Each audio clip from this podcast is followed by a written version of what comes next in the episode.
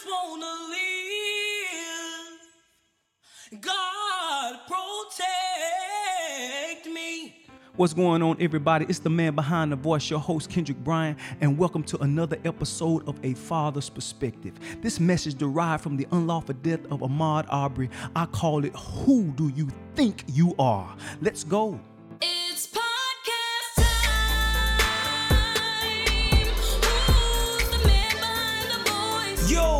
Kendric Bryant. There for his family by choice. Yep, yep, yep. Got a word for y'all to hear. It's the father's perspective. Let's talk.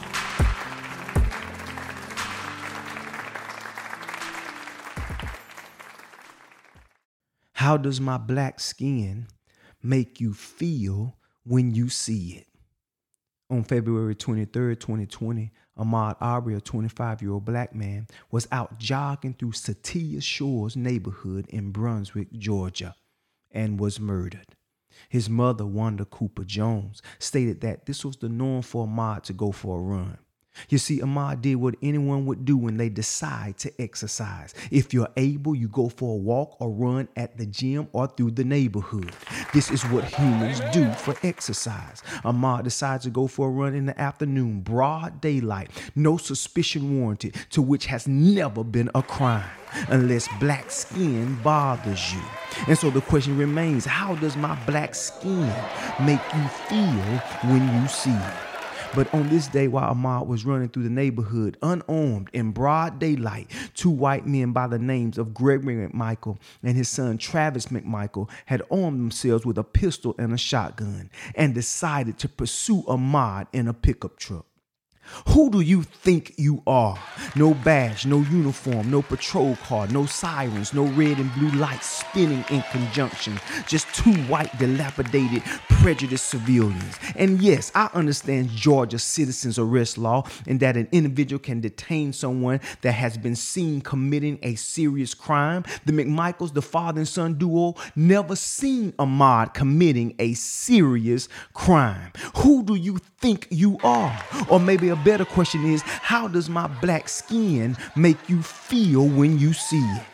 BBC News stated in an article that around the time of the incident, a number of emergency calls were made, CBS News had reported. In one, a neighbor said a black man was seen at a home under construction. When asked if the man was breaking in, the caller replied, No, it's all open, it's under construction. The caller then said that the man was running down the street. The dispatcher says, I just need to know what he was doing wrong. Was he just on the premises and not supposed to be? And the caller replies, He's been caught on camera a bunch before at night. It's kind of an ongoing thing out here. Let me just pause for the cause and say for the record, this is normal. You see, Satilla Shores borders Brunswick. It's a town of about 16,000 that is 56% black and 37% white. What am I seeing here? It should be normal to see a black man running down the street. It should be normal to see a black people go in and out of homes under construction. In fact, a white couple was caught on video along with some children playing going in and out of the home under construction. The same home Ahmaud was allegedly accused of burglarizing. This is crazy. Who do you think you are? Ironically, police records show only one burglary report in this neighborhood between the 1st of January and the 23rd of February, U.S. media reported. And that incident involved a gun being reported stolen from a pickup truck outside the home of Travis McMichael on the 1st of January. Uh, uh, uh, uh, uh. There it is. Your sin will always find you out. The Bible says in 1 John 4 18, there is no fear in love, but perfect love casts out fear because fear hath torment. He that fears is not made perfect in love. There was no love there to be given from Travis McMichael. He was fearful, full of fear, and he needed someone to blame for the alleged stolen gun from his pickup truck with no proof, with no evidence. But because I'm white and privileged, I'm able to be racially biased and assume by way of racial profiling who stole from me. This is the mentality of white supremacy supremacy. I get to pick my target, and I have decided that my target will always be black skin, black men and women of the United States of America. Melanin is their enemy. This is, in fact, who they think they are supreme human beings, better humans than everybody else, simply because they're white. Their perception of black people is tainted. They still fail to see us as humans, so they continue to hunt us as animals.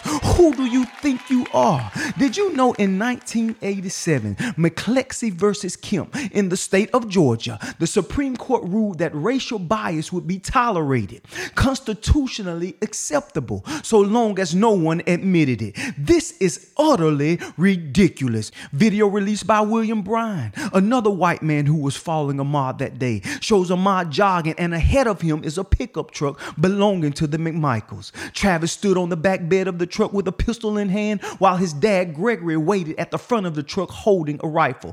Three gunshots later, Ahmaud was laying in the street in broad daylight, dead. Who do you think you are? To think that you need to arm yourself against another human because of his black skin. Who do you think you are? To think that you can threaten and harass another human based off of false assumption and premeditated accusation. Who do you think you are? To think that you can stop another human while jogging based off of stereotypical racial profiling because there's melanin in his skin. Who in the world do you think you are? Then the police showed up, and oh, how they nonchalantly engaged in casual conversation with the two white murderers, as if they didn't recognize a bleeding, lifeless, unarmed Ahmaud Arbery dead in the street. A typical modern day lynching. You don't have to believe me, it's on the video. And so I wonder what God had to say concerning his word as it pertains to a people thinking more highly of themselves than they ought. It's in the Bible, the unadulterated word of God. It was the Apostle Paul who spoke to the Romans, a diverse group of people by way of culture and skin color, as we are. And he said to them in Romans 12 and 3 For I say, through the grace that was given to me, to every man that is among you, not to think of himself more highly than he ought to think, but to so think as to think soberly, according as God had dealt to each man a measure of faith. You see, we as humans have a problem, a disease called comparisonitis. This is one of the most debilitating diseases of the modern world. Comparisonitis. It's the tendency to measure one's worth by comparing yourself to other people. Who do we think we are? Jesus said it like this in Luke 18 and 14 For everyone who exalts himself will be humbled, and he who humbles himself will be exalted. It's comparisonitis. It's a malady that's trying to kill us.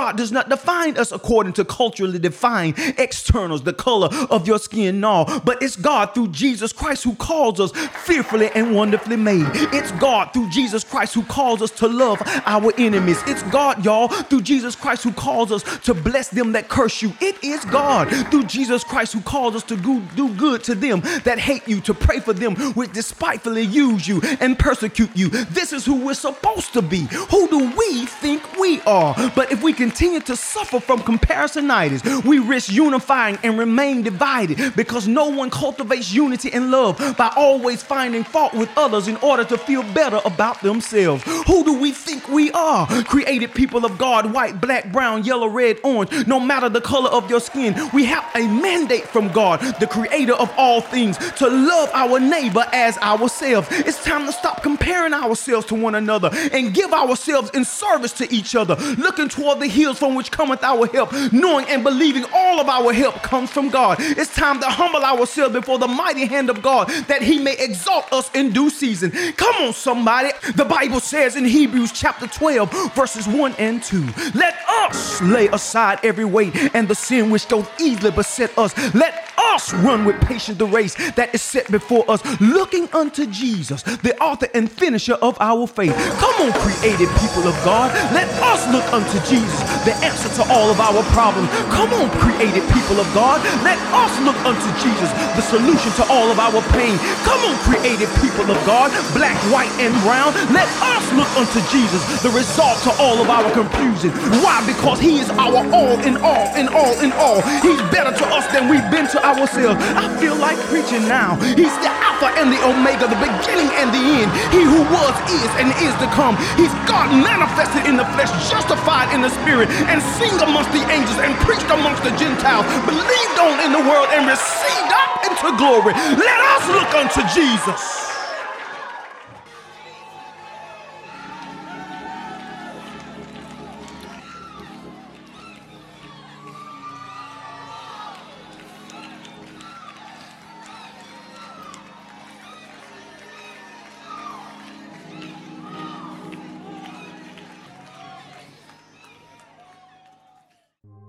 And now, your moment of truth, truth, truth, truth, truth. This horrific murder and modern day lynching revolves around lies, lies, and more lies, coupled with so many unanswered questions. The police lied, the prosecutors lied, and the McMichaels, they lied. Let us begin, shall we?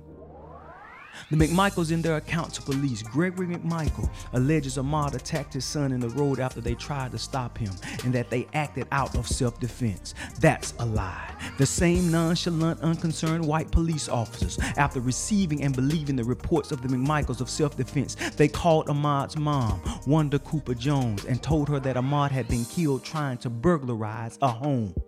That's a lie. The truth is, if it had been the other way around, if lying dead in the street was an unarmed white man with two armed black men standing over him, there would not be casual conversation about what happened. And this we know all too well. And why did it take over two months to arrest these murderers?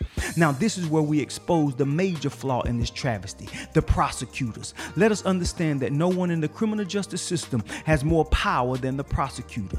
It's true, the prosecutor is free to dismiss a case for any reason or no reason at all, regardless of the strength of the evidence. In this case against the McMichaels, there have been a total of four different prosecutors. Why? Because being that Gregory McMichael was a former police detective and because he also worked for the local district attorney, his ties to the local system caused the first three prosecutors to recuse, which means they had conflict of interest and lack of partiality. In layman's terms, the prosecutors, all three of them, were trying to get them off, let them go free without judgment. This should come to no surprise, especially when you consider that the media imagery and the political discourse have been made to be thoroughly racialized, deeming all crime a black crime.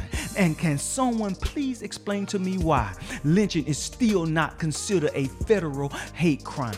Lynching, a form of violence in which a mob, under the pretext of administering justice without trial, executes a presumed offender. The term lynch law refers to a self constituted court that imposes sentence on a person without due process of law. Sadly, this is what gives white supremacists power to self constitute and impose sentences of killing unarmed black men without the process of law.